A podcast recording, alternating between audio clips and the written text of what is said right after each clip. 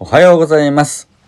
ファシリテーターの青木マーキーです。ありがとうございます。マーキーの会議が上手になるラジオ、今日も始めていきたいと思います。今日はね、2月の3日水曜日の朝ですね。寒いですね。昨日は節分だったので、子供たちと豆まきなんかですね、して楽しみました。今日の話題は何かというと、今ね、すごく流行ってるっていうか、バーッと急速に広がっているクラブハウスっていうね、音声の SNS の話をちょっとしてみたいと思います。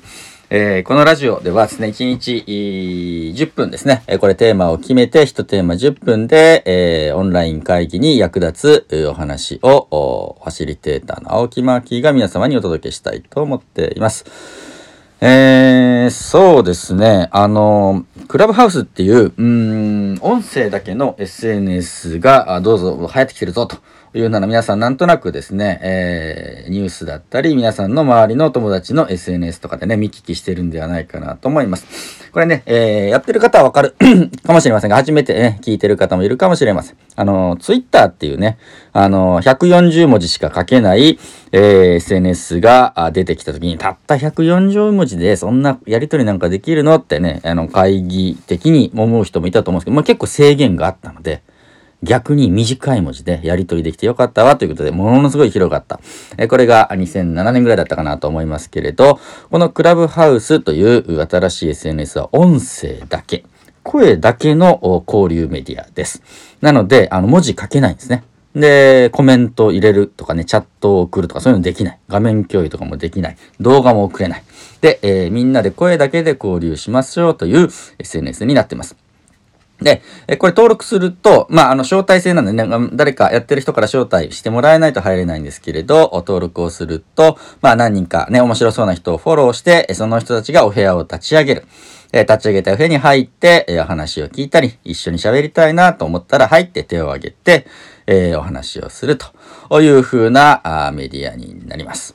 で、これ僕、3日ほどですね、試しにやってみて、いろいろ分かったんですけれども、むちゃむちゃ面白いですね。で、面白いなと思うポイント3つほど紹介しますね。面白いなと思うポイントはね、1つはですね、いろんな人の声が聞ける。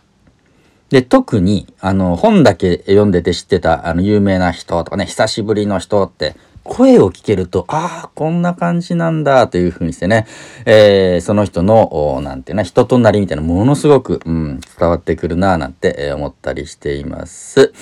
2つ目面白いなと思うのは、テーマを立ててお部屋をね、作ることができるので、例えば、それこそね、釣りが好きな人お話ししましょう、みたいな感じとか、今朝だったら、Amazon っていうね、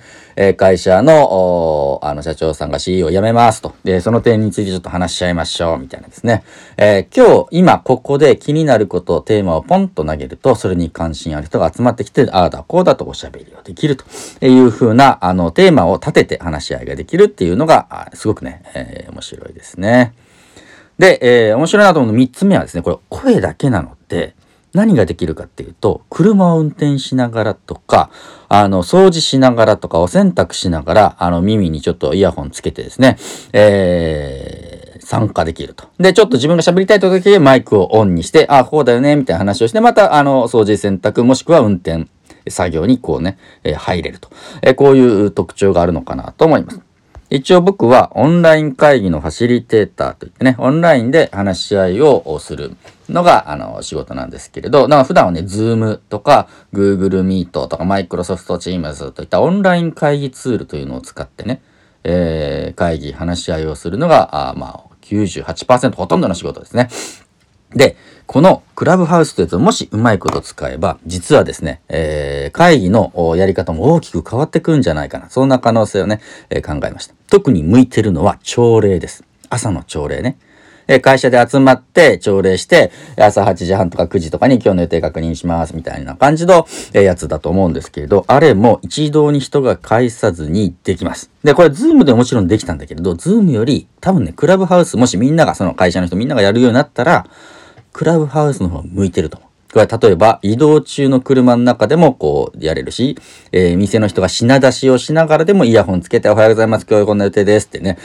それぞれの作業の手を止めないで朝礼ができるわけ。で、Zoom とか Google Meet でなんとなくそのために、なんていうの集まって、画面に座ってみたいにしなきゃいけない感じがあるでしょ。でもその時間がちょっともったいないなと思う人にとってこの朝礼に結構向いてるかなと思います。僕のお知り合いのですね、先輩も朝大学の先生、大学を勤めるんですけど、大学に行く途中の車の中でちょっとクラブハウス開けますみたいな感じでね、朝の通勤の時に今日どんな予定ですかみたいな感じでね、それぞれ頑張りましょうみたいな感じでプチ朝礼をしてね、通勤なさってたりします。そういう風に使えるとね、すごい面白いなと、思った次第であります。で、他に向いてるなというふうに思ったのは、これはですね、イベントの反省会とか打ち上げにも結構向いてます。でね、今コロナでやっぱり打ち上げとか、お疲れさんとか歓送迎会みたいな飲み会はね、やっぱちょっとしにくい状況ですね。でも一つ大きなプロジェクトが終わったんでね、仕事をね、プロジェクト一個成功させた、本を出せた、何かね、一区切りついたって、やっぱちょっと反省会とか打ち上げとかしたいもんですよね。で、このクラブハウスでやると何がいいかっていうと、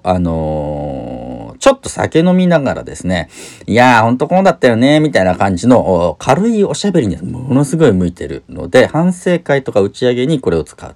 という風なのはまあまあ面白いかなと思います。どうしても今オンラインのとかリモートの作業が増えて目が疲れてる人ってね、いると思うんですね。画面を見なきゃみたいな、その画面見ずにやり取りしやすくなってます。これ音声に特化してるので、ちょっと何人かがね同時に声を出したりぶつかっても多少はね吸収してもらえるというメリットがありますので、そういった意味でちょっとね喋りやすい工夫がされていますので、まあ反省会とか打ち上げにもすごく向いてますよというふうなところであります。あとはこれね、結構これ電話番号でね、登録し、電話番号を電話帳に入れてる人を招待できるみたいな感じの仕組みなんで、電話番号でつながってる人と久しぶりに会える確率ってのがあるわけ。これどういうことかっていうと、最近のお知り合いって電話帳に電話番号入ってなかったりするわけです。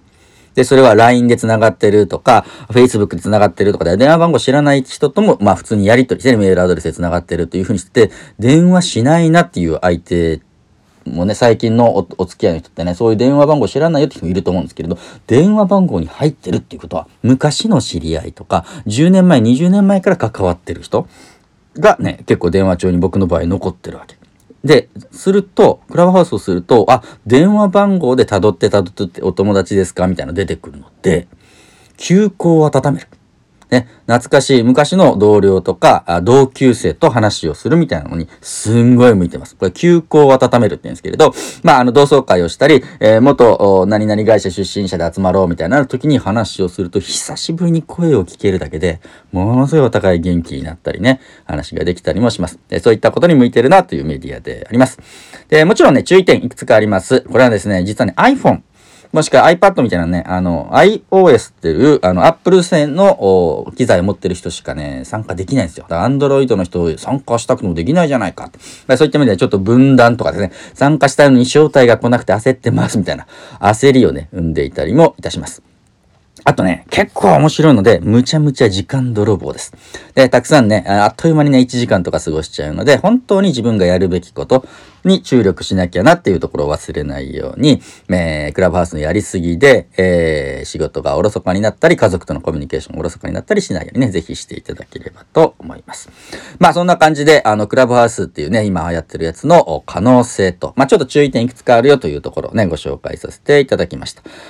この内容で、僕、ノートっていうね、まあ、ブログみたいなやつもちょっと書いておりますので、これ貼っておきますのから、もしよかったら、またいただければと思います。というわけで今日のお話は、まあ、このクラブハウスの新しい SNS の可能性とちょっとした注意点というふうなご紹介でありました。ぜひまた聞いていただければと思います。皆さんからのコメントとかフォローとか、ね、読んで聞いてみてこんな感想だったよってもらえるとものすごい励みになります。何かお便りいただければですね、質問いただければこの放送でまたお答えしたいなと思っておりますので、気軽にコメントお寄せいただければと思います。